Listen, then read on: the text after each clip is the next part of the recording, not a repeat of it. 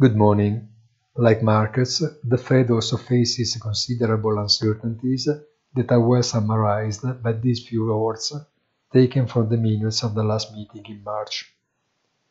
The uncertainty around the baseline projection was much greater than at the time of the previous forecast.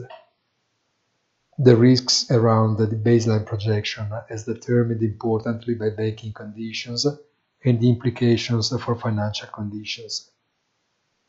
If the effects of the recent developments in the banking sector on macroeconomic conditions were to abate quickly, then the risks around the baseline would be tilted to the upside for both economic activity and inflation.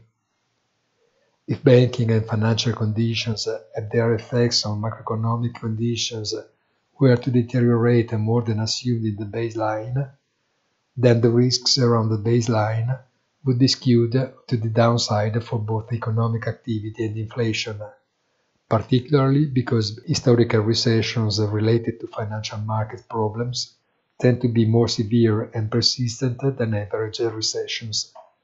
Have a nice day and please visit our site easy-finance.it.